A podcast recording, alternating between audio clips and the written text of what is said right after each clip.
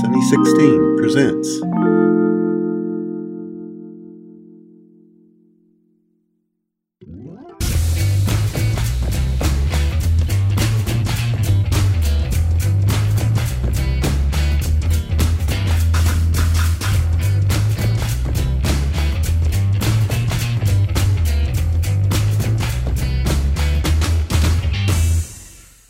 Everybody, welcome to the Lighting Lounge show or episode number one.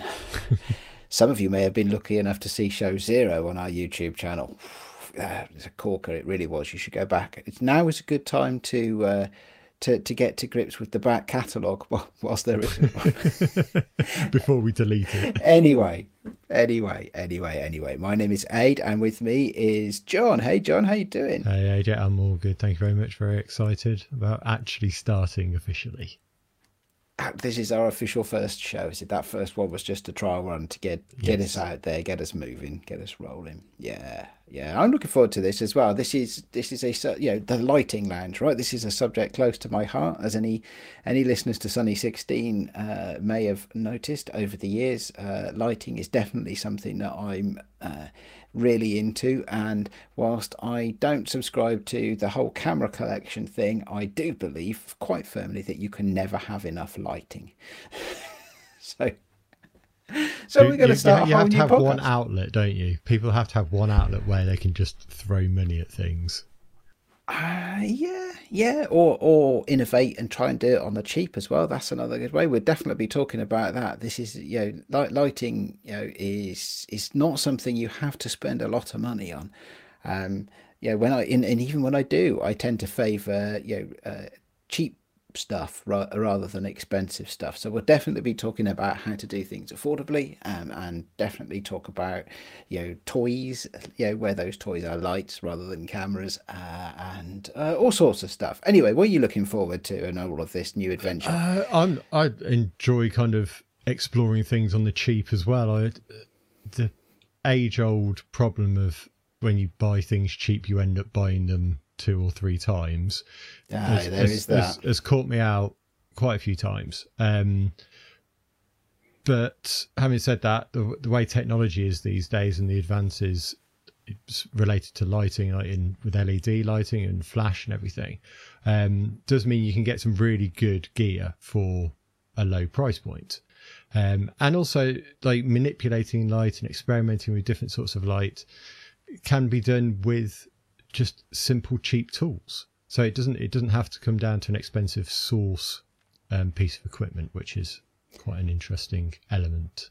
Yeah, we'll definitely have to do things like setting assignments where you have to use a shower curtain as part of your lighting setup, or a, or or a dark blanket as another part of your lighting setup and stuff like that. Just things you have lying around the house, you know. So, uh, but uh, you know, yeah, and all all of that. Anyway, we thought we would start off with with a a rattle through uh, a whole bunch of terminology because there's lots and lots of jargon in lighting uh, and in, well, in photography in general, but uh, especially in lighting. Lots and lots of jargon and plenty of words to get to grips with, and some of that can make it a little bit impenetrable, I guess, if you're just starting out. So we're going to rattle through some stuff today uh, and you know just talk about what we we understand it and and where we don't understand it as well, because who knows. who knows what we're gonna we're gonna come up with.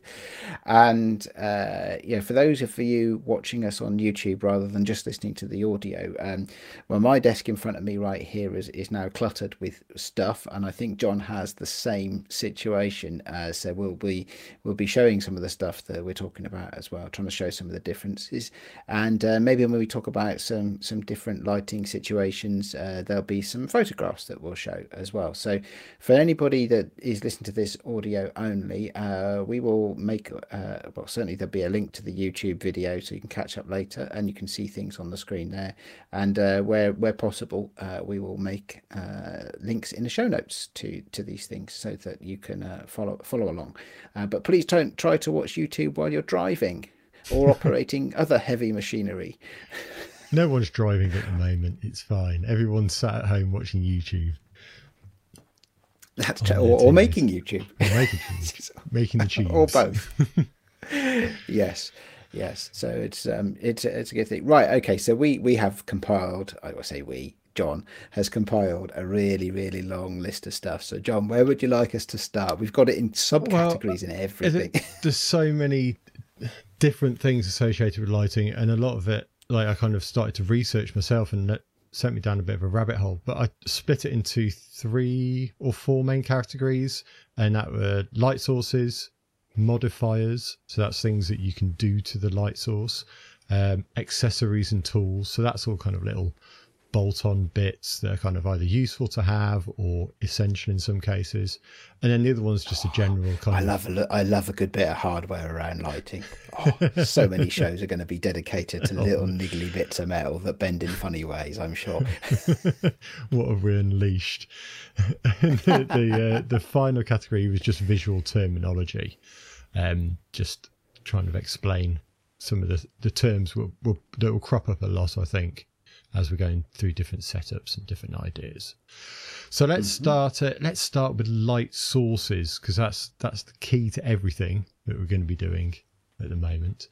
Um, and like the one of the most common ones is a flash. Indeed, yes, I have a couple of them on the table here in front of me. Actually, I think you do too, don't you? Yeah. Here's one. This so is one that it, I uh, well, I have one here. So this is uh, a flash, um, uh, otherwise known in, in different parts of the world as a speed light.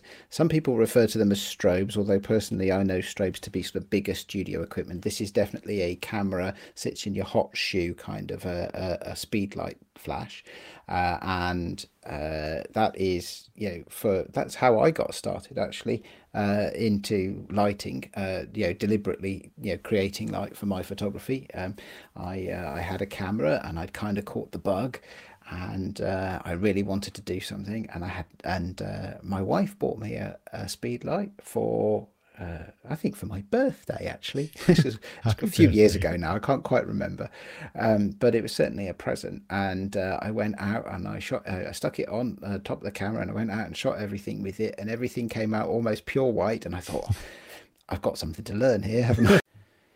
So yeah, a, a, lot to learn after my first experiences with uh, what you might call a speed light, something uh, or a flash, um, or a flash gun. Actually, would be what my, my dad or my granddad would have called it, which is at least in the UK. I don't know if that's a, a phrase that that uh, crosses any cultural boundaries at all. But uh, there you go. There's there's our first one off the list. Then, John, uh, our, our light source being a flash or speed light. Excellent. Right. What what have I got next regards flashes? So when I was doing a bit of research, the difference between a flash and a strobe, even though they're fairly interchangeable, the word strobe was, like you were saying, generally used more in a studio setting, and it has a power supply as opposed to being battery powered, which most flashes are. Um, you can also get flashes built onto your camera as well. That's that's fairly common for compact cameras, um, and they're they're fixed. Whereas an off-camera flash you can move around, and also they can be remotely triggered via a cable or a wireless set as well. So I guess next related to that some of the key settings that you get on on a flash when you when you turn them on. They always have a nice little display on the back showing various things that make zero sense if you uh, you don't understand them. yes.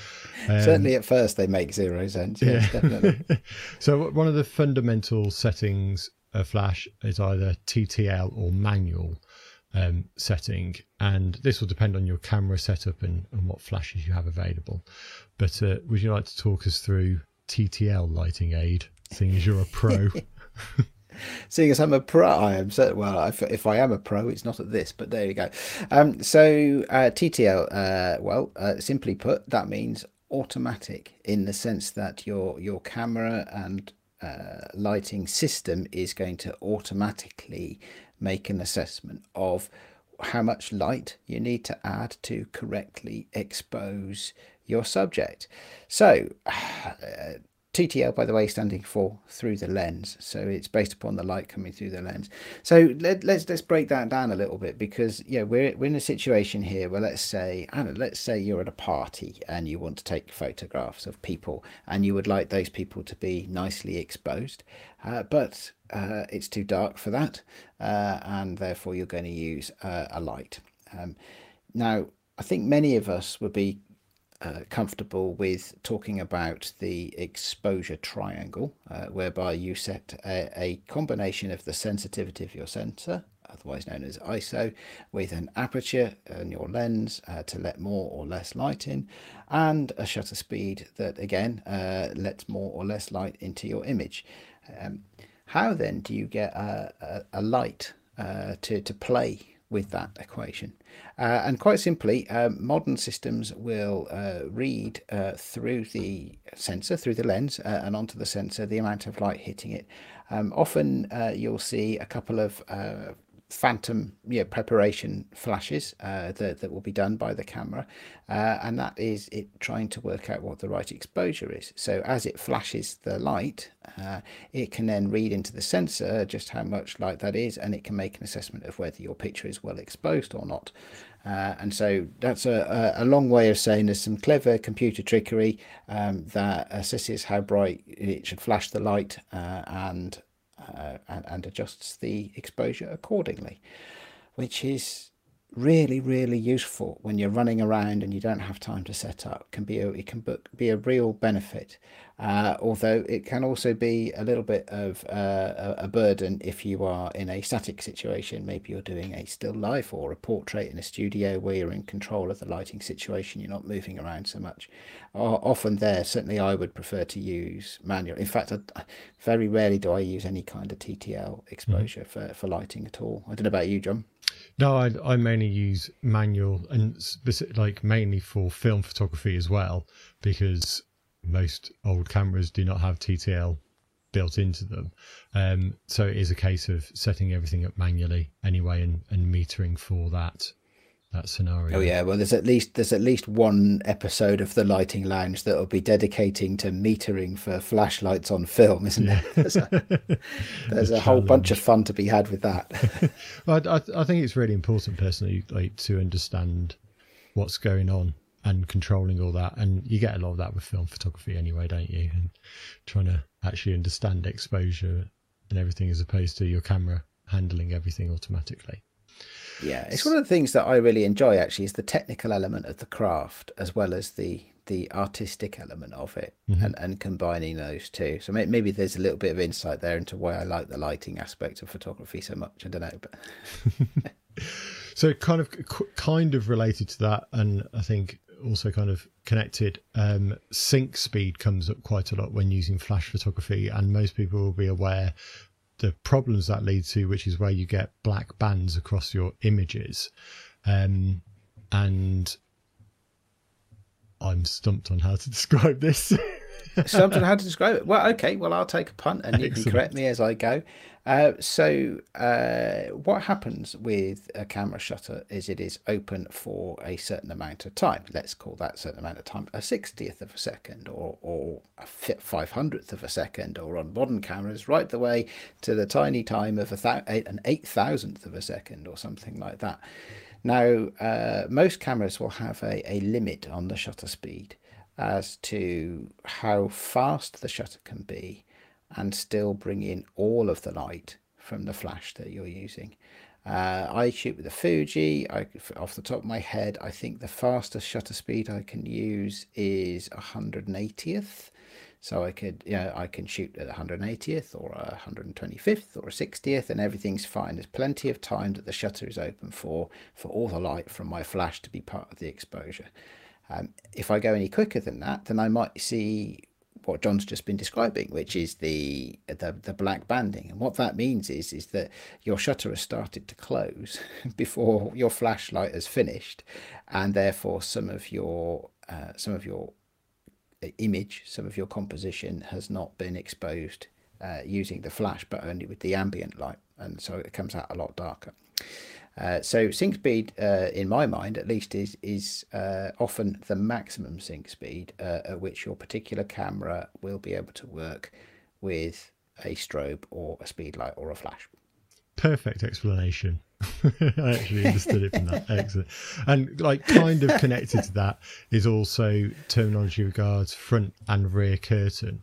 And that's when your camera is triggering the flash. A front curtain is when it's happening at the start of the exposure, and rear curtain is happening is when the flash is being triggered at the end of the, the shutter speed. There are, I think, modern cameras also have, or some cameras have the option of a delay where you can actually set the the offset during the exposure when the flash is triggered as well. But I've I've never personally seen that. No, I, have not used that. Um, uh, the front rear curtain thing is really interesting because almost all cameras, I think every camera I've ever had, um, has a default that it will fire the flash as soon as you open the shutter. Mm-hmm. Uh, that's what they're referred to as as front curtain, uh, where the uh, yeah the front curtain is the is the the part of the shutter that opens to expose the the sensor or the film. Um, I've never understood that. I always have mine set to rear curtain, and the best way I know how to describe this is to think about uh, light trails, like uh, in a vehicle. So uh, you'd like to maybe capture, you know, at, at night uh, vehicle trails, but also have a shot of the vehicle itself. Um, if you uh, if you set that up with a, a front sync, what will happen is that you will open your shutter, you'll flash, fire the flash, and that will capture a nice sharp image. That flash will capture a nice sharp image of the vehicle. Let's say it's a, a bus, you know, driving past. Um, then the bus, whilst the shutter is still open, the bus will move forward, um, and then the lights on the bus will make a trail across your image. But the actual bus, when you see the image, will be at the back of the light trails. Yeah. um, which uh, and so if you have a rear curtain uh, sync, uh, what that means is that your flash will fire at the last possible moment before the shutter starts to close. In which case, your bus will be frozen at the front end of those light trails, and the light trails will seem to stream out behind it. Um, I've never found a good reason for using a front curtain flash. I just never have. I don't. I can't think of one off the top of my head either. yeah, when you think of the classic you... like light trail images, which is quite often a use for that. Yeah, it's always you always want the thing at the end of the light trail, don't you, to show kind of a passage of time. Um, so yeah, there we go. Right, moving on. Reason, I'm, I'm, I'm, going to keep the pace going on this because there's a lot of ground to cover. we are. We're, we're definitely, definitely, and definitely, and deliberately just having a run through this, and these will all, yeah, these will all be things that we come back to later on. Yeah.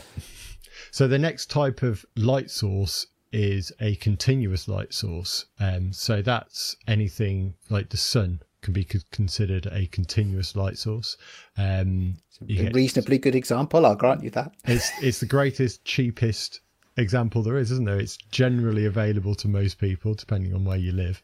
Um, Except at night, of course. Uh, at night, but it's still like kind of available, isn't it? You get moonlight, which is from the sun, so that's true. still there's still light there, um, but where you've got ones that you're controlling, or hopefully got control over. You have tungsten lighting, fluorescent lighting, um, LED lighting nowadays as well. And I think you've got a small LED light that you have available to show, don't you, Ade? Is that right? I, I do, yes. Uh, where is it? It is here amongst my collection of toys to show in this episode. So here is a an LED light. It has the form factor of a large phone. In fact, I'm going to hold it up next to my phone it is almost identical. It's just a little bit smaller than my phone, although admittedly my phone is uh, an iPhone Massive. Max. so, so, so my phone is a little bit bigger than the average bear. But um, so th- this is. Uh, I'm just going to switch it on. So, uh, but I'll point it away from my camera so people doesn't blind people. Uh, there we go. So um, this is a uh, an LED light. Uh, it runs off a, a off a battery. Um, it has the form factor of a mobile phone. Uh, so it fits nicely in your trouser pocket or your jacket pocket. Uh, this particular one uh, it does flavors of white. Uh, so the flavor of white it's set to at the moment, if I shine it on myself, you'll see it makes me look quite warm. My skin looks quite warm because it is set to a, a, a, a warm daylight uh, level. And then if I, uh, what do I have to do now? I have to know, I have to do this. and I then have to change some settings on the back of it, which will take just a moment, and then I will shine it on myself again. This is right up to uh, uh, a 5600K now, which is going to look very blue by comparison, or much brighter white, like a daylight um, uh, against uh, my skin there. So this is, you know, something um, I, I, forget which photographer it was that says, you know, uh, I only shoot with available light, but I make sure I have light available at all times.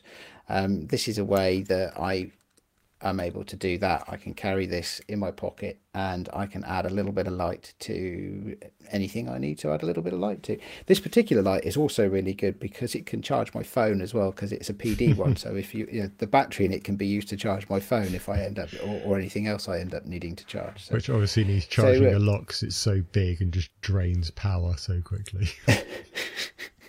yeah. yeah. So so that's an example of an LED light. I mean, for those of us watching video, I'm lit by LED lights at the moment. Um, uh, I'm lit by light uh, white lights at the moment, or there's a splash of red in the background of my shot. Um, and uh, yeah, they can come in all colours these days. You often hear people referring to LED RGB lights, uh, where you mm-hmm. can yeah you can set um, all the colours of the rainbow. Um, well, colour well we'll cover colour temperature and colour modifications mm. later on as well in more detail. And I think there's probably a whole episode there as well, isn't there, regards colour temperature. Absolutely, yes. And, and Mr. Kelvin, I forget what his name, his first name was. He lived in Glasgow, as I understand it. There's a park in Glasgow that's called something like Kelvin Park. Um, I was there not so long ago. Well, actually, probably quite a long time ago, because of course I haven't been anywhere for ages. But so but we can talk t- about him. Other types of light include uh, practical lights, and they're generally practicals. That this terminology I've always got from movie making, um, mm-hmm. and it's lights that exist already in a scene. So it's things like lamps and street lights, for example. Uh, yeah, and here's a great example you're showing now, where yeah, there's a, it's a portrait shot uh, uh, of uh, a man sat in a chair, and beside him on the table is a reading lamp. Um, great example of a practical. Um, it is in the shot. Um, it is part of the scene, and of course, it is also fulfilling a job as a, a role in the lighting of the shot overall. So, uh, yeah, often used um, and uh, in the world of cinematography. Um, slightly less so in the world of still photography, uh, although you often find it, yeah, things in the background and stuff like that. Um, one of the reasons it's a bit difficult in still photography, if you're or lighting stuff, is that you have to then color match everything, which is a real pain. Uh, when you're making a movie and you've got a whole crew of people, it's a bit easier to do that. But when you're on your own, a hobbyist, and you have to match the colors, uh, be it uh, a, a, tungsten, which would be a very warm color. Um, it's difficult to buy tungsten light bulbs anymore, but there's still quite a lot of them around. Uh, or a fluorescent, which often are a horrible green, or a a, cheap LED light, which will often be a sort of football stadium sodium orange colour um, and very flickery at the same time. Uh, all sorts of things can go wrong with practicals. Um, but uh, it, they can. Or really you can shoot in black and white and it not be a problem at all. there you go. No need to colour match at all if you shoot in black and white. That's a nice example you've got there. It's like an old fashioned street light. Yeah. Uh, so, like in, in uh, the world of cinematography, quite often what's done is the lights are changed. Like, so if I was listening to a pod, uh, Roger Deakins podcast the other day, and they were talking about lighting a scene in Fargo, and they talked about replacing the bulbs in a, a cafe to help match and to be brighter um, you know, in, in, the good old bad old days of of, of film, um, where you know you go shoot somewhere that's lit with fluorescent lights, you'd have to have you know gels on your lights to match the fluorescence and stuff like that. And we'll talk all about that as well. Um, yeah, but uh, it's uh, ma- matching it is it is hard sometimes, and for people who who are less experienced in noticing the differences. Um, sometimes you don't notice it because your brain looks at it and says, Well, I know that. I know that that color is white. So I'm just going to record that in your brain as white and you're going to see it as white. And what you don't realize is it's a horrible green color, actually. And, and but your camera can definitely see that it's a horrible green mm-hmm. color. Yeah. So so matching matching lights is is quite a trick. Um, unless, of course, uh, you shoot black and white and then you don't have to worry it makes things a lot easier. it does indeed. It yeah. does indeed. So once you've got your lights, whether it's continuous or flash, generally, uh, one of the things that you want to do is then manipulate the light using modifiers rather than using Mm-hmm. the source light. Um, so in the example that we've just shown, actually the the lamp next to it, that that light's actually being modified by the lamp shade in some respects. Um, but quite often you actually want control over that, and there are various tools available to do that. One of those tools is um, by diffusing the light and making it a lot softer is a softbox, which attaches to the, the front of the light, or can be something that sits in, in front of the source of the light between that and the subject. Have you, have you got a softbox available there, Ade? I do. I have a little one actually that's designed to go on on a uh, a camera speed light. Um, it's interesting. Tell me this because I've always struggled. Uh, is it called a softbox because it makes the light softer, or because typically they're made of soft fabric and they can fold up? Any ideas? Uh, I I assume 'cause it makes the light softer. I've never known the answer to that question. So, exposing my amateurishness. Right. Okay. So what I have here, here in my hands, uh, uh, is a uh, a fold flat. It's actually quite a nice. It fol- folds flat, um, and uh, it is it is a soft box. Uh, it is designed. It has some flaps on the back of it, which then velcro to your speed light. I'll show that in a minute. But what I'd like to do first is just to talk about the difference in size of the, of the source of the light. So this is a this is a very small softbox designed as i say to to be uh, attached to the front of a, a speed light of the kind that we were talking about earlier um, i think it's about 10 or 11 inches diagonally across it or something like that. Uh, but if you look at the size of that compared to the size of the speed light put them side by side um, you're going to get a much softer light off the softbox, even though it's a small one, uh, because the surface area of the light is going to be that much bigger. And especially, even something this small, if you get it nice up close, uh, just at a camera when you're taking a portrait of somebody, you can actually get quite a soft light from something uh, that's as small as this. Now, it's going to be noisy to attach it because this is all Velcro, right? So, actually, won't be noisy to attach it, it'll be noisy to detach it in a bit. But how it sits is simply.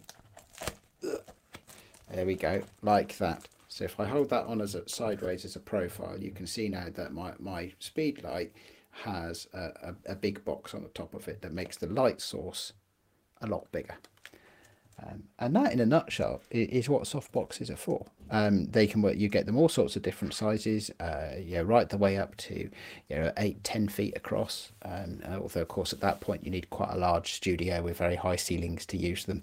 Um, but uh, there you go. Yeah that's just one example uh, of a softbox a, sm- a nice small example so that it fits on camera. Oh you got one too. I have a very small one as well. Velcros to the front of the speed light like that. Really useful little tool to have available, basically, so the light isn't. It's more flattering, particularly when taking portraits and photos. absolutely yes very much so very much so yeah Um, what else have we? Oh, when you get into the world of modifiers, blimey, um, you know, uh, one of the simplest and best ways to start actually is just simply with an umbrella. Um, umbrellas tend to be really cheap um, to buy for, for photography umbrellas, and you can either shoot through it, which will give you a lovely soft light, a, a white umbrella, or you can bounce light around inside it and back out towards your your subject, which gives you uh, still quite soft light, but a bit more control over where it goes. Um, uh, you know, when you shoot through an umbrella, you really are spraying light in almost every direction, which means they're great for shooting group shots. So if you've got a group of five or six people and you've only got one light, you really want to be shooting through an umbrella because it'll spread and soften that light really nicely. But if you're trying to do really controlled stuff, if you think about like 1930s film noir or stuff where they've got like letterbox eyes and stuff like that, then then you're not going to do that with a shoot through umbrella. You need a lot more to control it. And that leads um, quite nicely onto other modifiers. So, like, if you wanted to do very kind of fixed controlled lighting, you could use uh, modifiers such as a grid that helps direct. I have a grid here. I have a grid here. Right, Again, it's a you. speed light one actually. We're all into speed lights today, aren't we? Um, this grid here is so it, this one particularly just sort of you know, clips onto the front of the speed light, and it's possibly difficult to see. If I could look through it, and you can see my face through it, but you can see that uh, there is a, a, a plastic grid in there that um, it, a bit like a sieve really except that it makes all the light go in a straight line. It stops it from bouncing around. So it means that your light source will be much more focused and narrower and you won't be lighting things that you don't want to light Uh, so that's one way of doing that. As our barn doors are another way of doing that. Yeah, and flags, which is again is is more of a cinematography thing, but they sit on the side of a light and normally have them top and bottom, and you can fold them over the light to help control the direction of it. Um, I've also used uh, something called cinefoil in the past, which is like a very strong foil that's black and the light doesn't pass through, and you can wrap that and attach to things and control where the light's not going um, using that. Mm. Yeah, there's going to be a whole bunch of stuff to talk about in a different show as, uh, about uh, about what you might call negative fill uh, as well, or, or uh, isn't there? Which is where instead of bouncing light around, you want to stop it from bouncing around, and so it might seem counterintuitive to have a big black thing uh, uh, or dark coloured thing just out of sight of your camera, thinking, well, I want more light, not less light. But actually, sometimes you do want less light, mm-hmm. or at least more control over it. Yeah. And so, and another advantage, like going back to LEDs, is um, things that you can do with LEDs compared to old style tungsten lighting is the actual source of the light itself. You can manipulate generally its color and its brightness.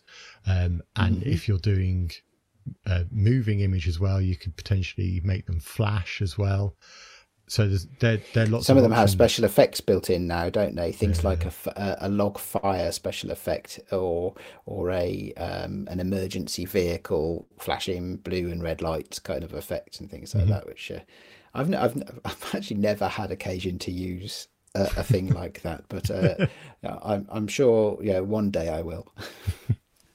have to get into moving image, and then then there'll be a great need for it. I do some moving image. Most of what I do at the moment in moving image seem to be uh, school assignments during lockdown and, and homeschooling. So you know, uh, for a while we had a green screen hanging up in our house, and the children would do their little videos, and uh, we'd edit them, and and uh, uh, definitely they love the green screen. Um, we had uh, you know again yeah, and lighting lighting green screens is is important lighting a subject in front of a green screen is a whole other topic of conversation mm-hmm. as well yeah, for another day yeah, there's an episode for in 12 months time yep right Absolutely. so moving on to the next section uh, which i titled accessories and tools so these are things to to help with that, that process um, in regards to manipulation and metering was one of the first subjects that came up.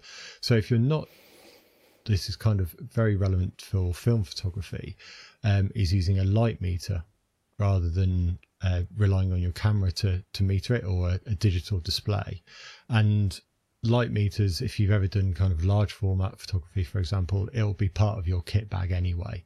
Um, it's whether that light meter is capable of metering for flashlight, if that's what you're using. Continuous light is fine, um, but not all can meter for, for flash or strobe lighting.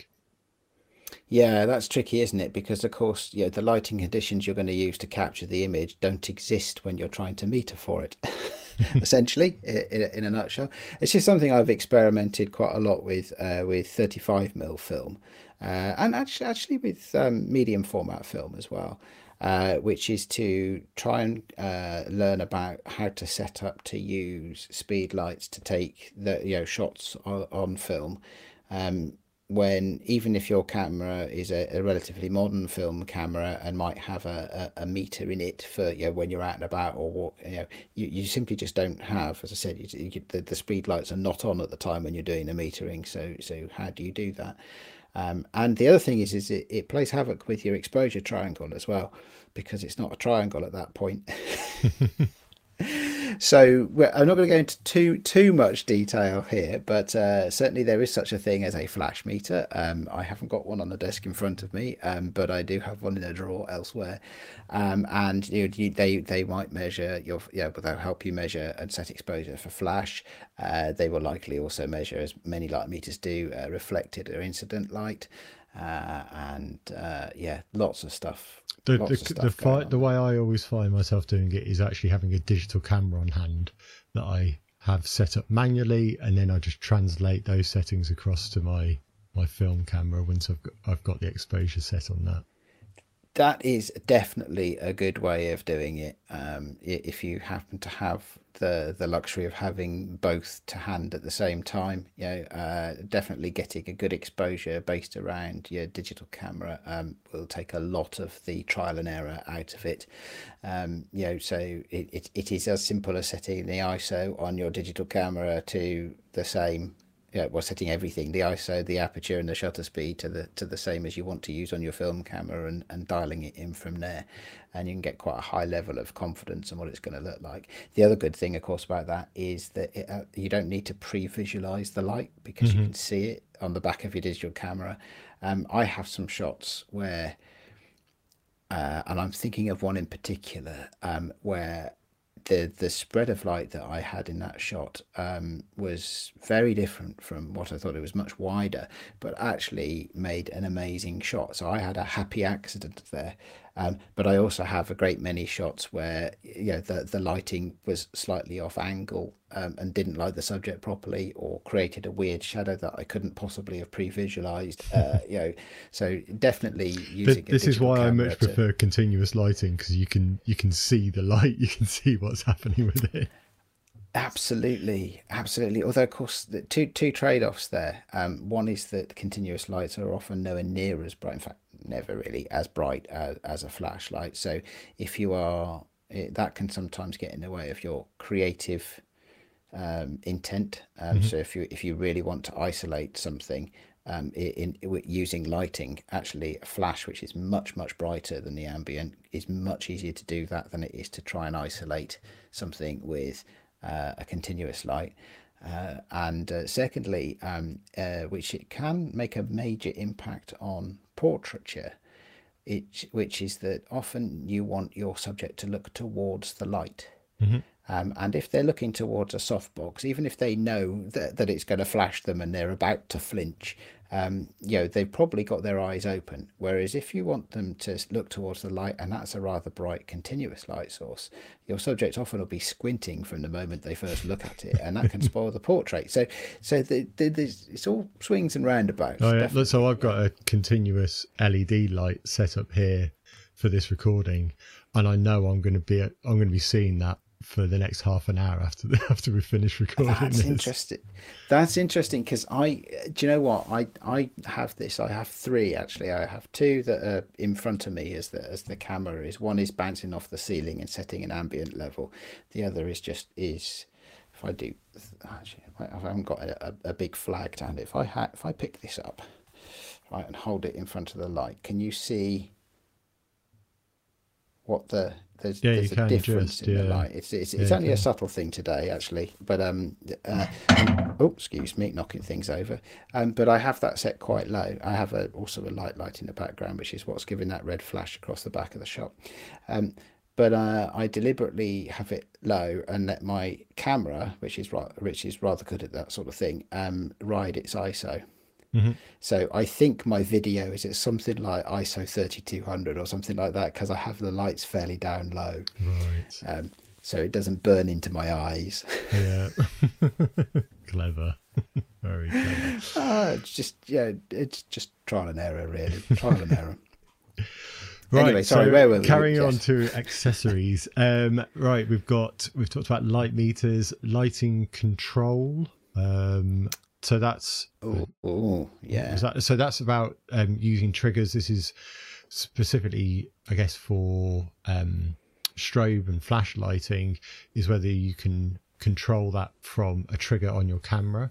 But also, I, I saw LEDs are now capable of having like you can have an iPad or like your phone and an app on it to control your lighting remotely as well. Which just I've got, I've got one of those. Yeah, I've Funny enough, the lights that I'm using um, are, are, are, good at that. So they're they're really good at they can make the the blend of because uh, how you change the warmth of the white, they have two different white. LED, so they have one set of LEDs that are, are very warm, mm-hmm. uh, like 3200, and at one that are very um, very daylighty for about 5600. Uh, and you can change the balance of them. And I have an app where you can just move sliders and it changes the lights, which is great if you have your lights in somewhere that's slightly harder to uh, to, to reach. So right now I'm stood at my desk. My desk is in standing mode at the moment, and the one and the light that's setting the ambient is right up near the ceiling right now. There's no way I can reach it leaning across my desk. So I need the I need the app to do that. Um, this particular brand I have, and I won't name them today because it's it's not the best thing in the world. They have a little color wheel for setting the RGB, and you can move your finger around on the color wheel on the app, and it sets the RGB value. Except it doesn't. It's totally random what you actually get, and it bears nothing no resemblance to what's on the screen of my phone at all. nice idea. nice idea, poorly executed. Yeah. I'm sure if I, um, we talked about doing things cheaply, didn't we? I'm sure if I splashed out for slightly more expensive lights, then that maybe the app yeah. that comes with them might actually work. But oh well. right. So other accessories, uh, some of the the basic stuff that you always need are things like stands um, for putting mm-hmm. your flashes, your strobes, your continuous lighting on.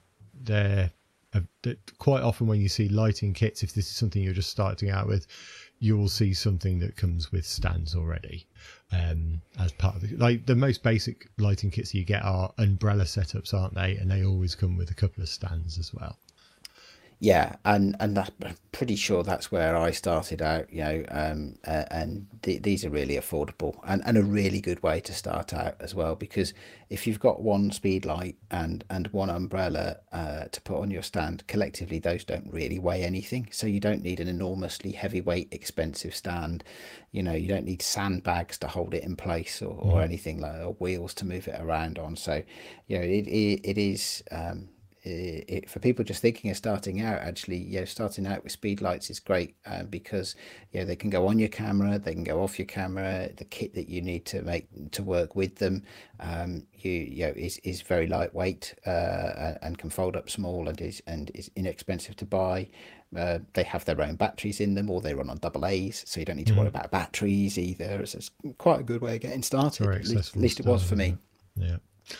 Uh, other things that you might considered it depends what you're lighting but things like backdrops um, if you're looking to do portraits or different types of surfaces if you're looking to do kind of still life or product shots. And then kind of related to that as well is a light box is quite a traditional thing to use for um, product shots.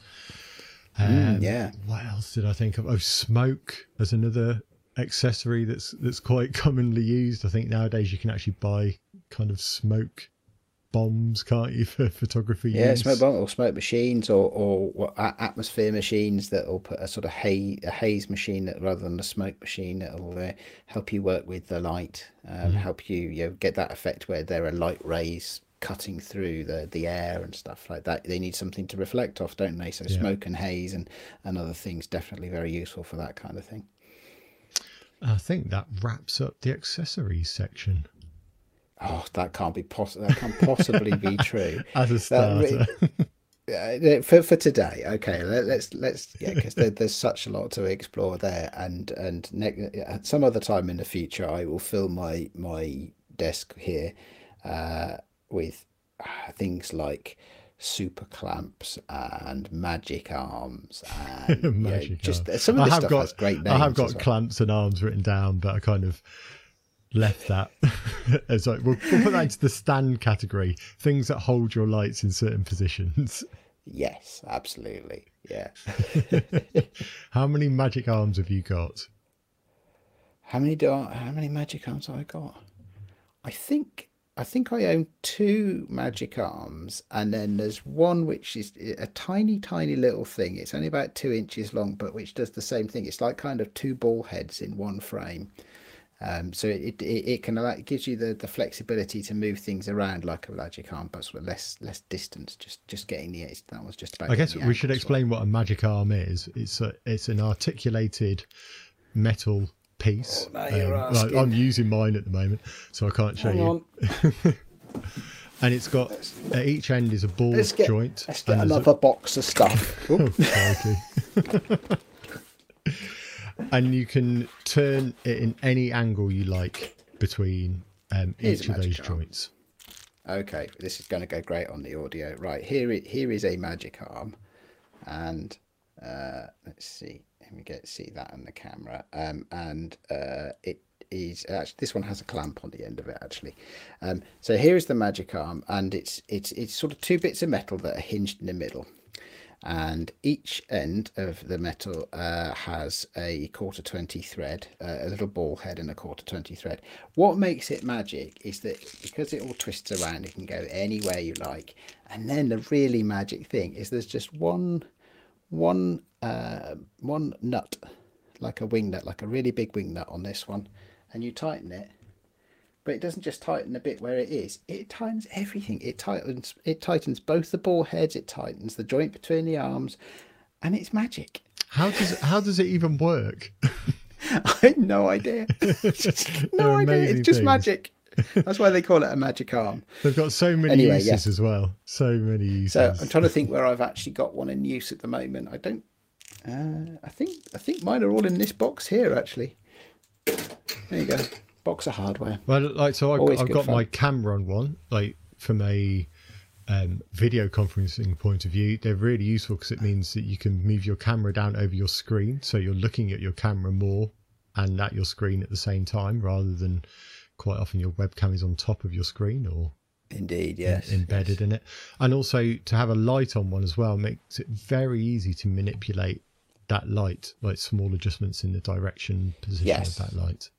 Yeah, yeah, uh, they they really are uh, enormously dexterous things, aren't they? can can we get our Magic Arm sponsorship deal now? Uh, yes, I think definitely. I think yes, definitely. We've, we've, done our work on that one. Right, moving on to the next section, which I haven't actually put a lot in. It's visual terminology, but we've got some examples Ooh. for this. So, like, the first thing that that cropped up for me was um, the difference between hard and soft light, and we've got ah, yes. examples of Ade's images to show here. So yeah. So Pete, yeah, that's interesting to talk about hard light and soft light. So I guess we could start off with some some definitions, I suppose. So uh, a definition of a hard light would be one that casts hard shadows. So whether the lines around a shadow are are quite distinct, know, a, de- a definite sharp line between the light and the shadow. Uh, whereas a soft light uh, is definitely, it will still cast shadows, but the, it'll be a much more of a, a gradual transition between light and shadow, making that change a lot softer. Uh, so, uh, oh well, the one that we've got up here, there's there's one here. Um, this is actually not lit with ambient light, but that's okay. This is a shot of a beach, and it's a shot of a beach uh, on a cloudy, overcast day, and and you can't see any shadows in it anywhere, because at that point, of course, the clouds act as an enormous softbox uh, for the sun, and they make uh, they make the, the light very very soft indeed. No shadows at all. Whereas the example you had just a moment ago John um, oh no this no. that's fine. This is also another uh, ambient light shot. This is a, a street photography shot. Uh, this is actually um, in South, well, say South London. It's it's more Southwark really, um, but I'm walking under some railway uh, railway lines, and it's a very sunny day, and there's some really sharp shadows on the street and on on, on the walls uh, of the railway bridge. Um, and you know people have sharp shadows on the floor coming out behind them and stuff like that. So so again an example there which is uh, which is an outdoor example with using ambient light but a, an example of of hard light.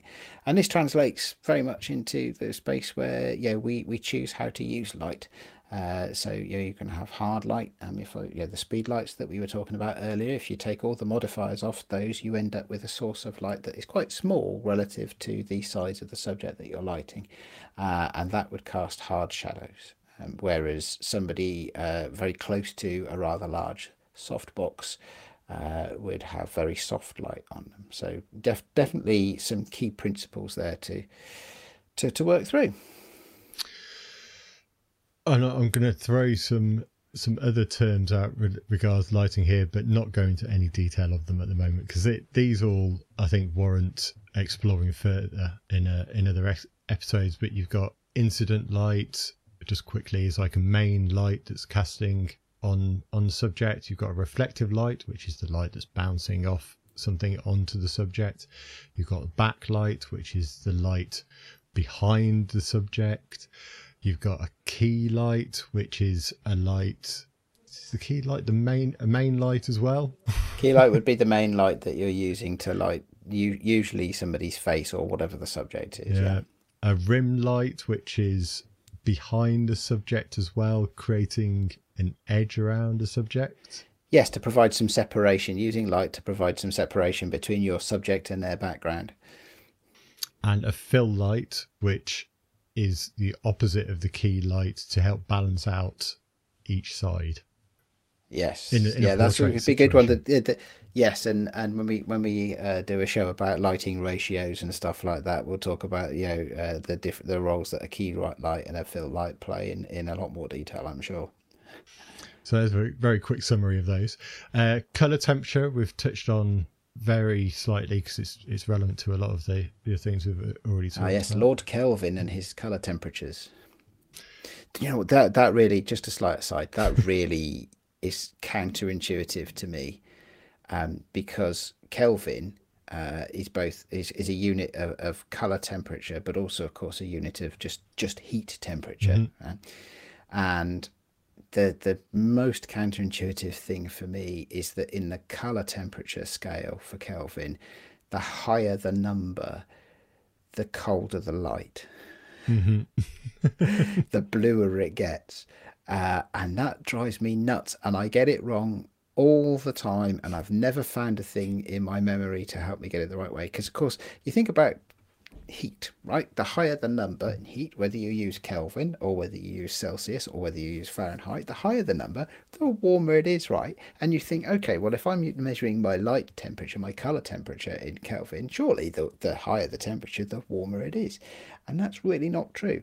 And that is because Kelvin, when he how he invented and calibrated his scale, he did it by burning stuff, right? burning wood and burning uh, I guess other uh, other elements from the, uh, elements from the periodic table, and include up to and including magnesium, which burns with a very blue white light, but also burns at a very high temperature. And so, being a scientist, he ended up with a color temperature scale that said, okay, well, my magnesium is, is this color and it burns at 5600 Kelvin or whatever the numbers are, right? A higher number. And my thing that burns with a much more warm light, an orangey light, uh, it, it burns at a much lower temperature. So, oh, it drives me Scientists, nuts. scientists just Drives they always get things wrong, don't they? well, no, this this guy got lots of things really, really Well, right, yeah. right? Yeah, yeah. And now, as I said earlier, has a whole park in Glasgow named after him, um, and probably loads of other things as well. But uh, yeah, uh, yeah, it make, yes, I always I always end up moving my color temperature settings the wrong way. That's why you should shoot in black and white. You don't have to worry about it.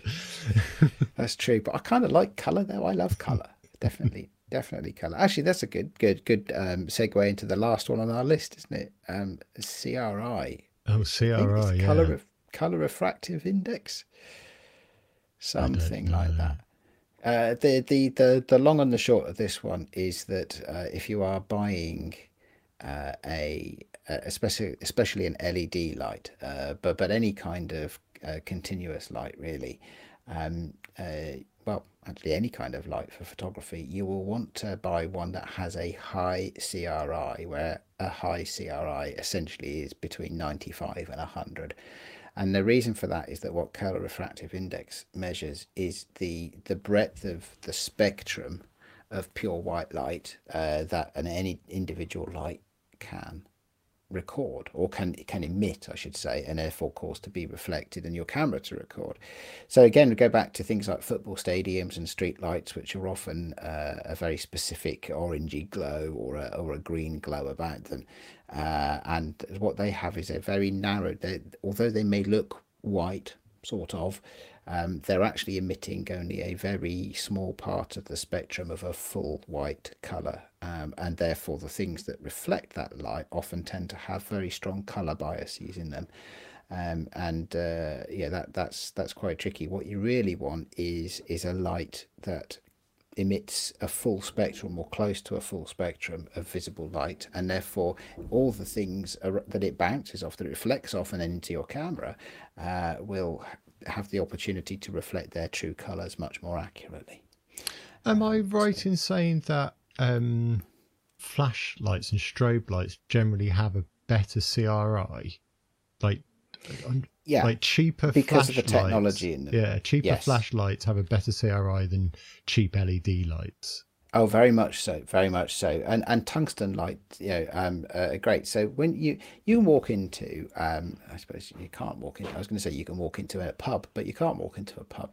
Um, but when we're allowed to go back to pubs, and assuming that they haven't all replaced their their wonderful tungsten low level lighting with with LEDs, you'll you'll you can have a look around. If you really look around, you'll notice that even though it's probably quite dark, because pubs don't tend to be lit up very bright, um, that you can see the colours of things quite quite well. Or maybe if you have a, a reading light at home with a, a, tungsten light bulb in, you'll be able to see actually that the colours that you see around you are really quite a full range of colours.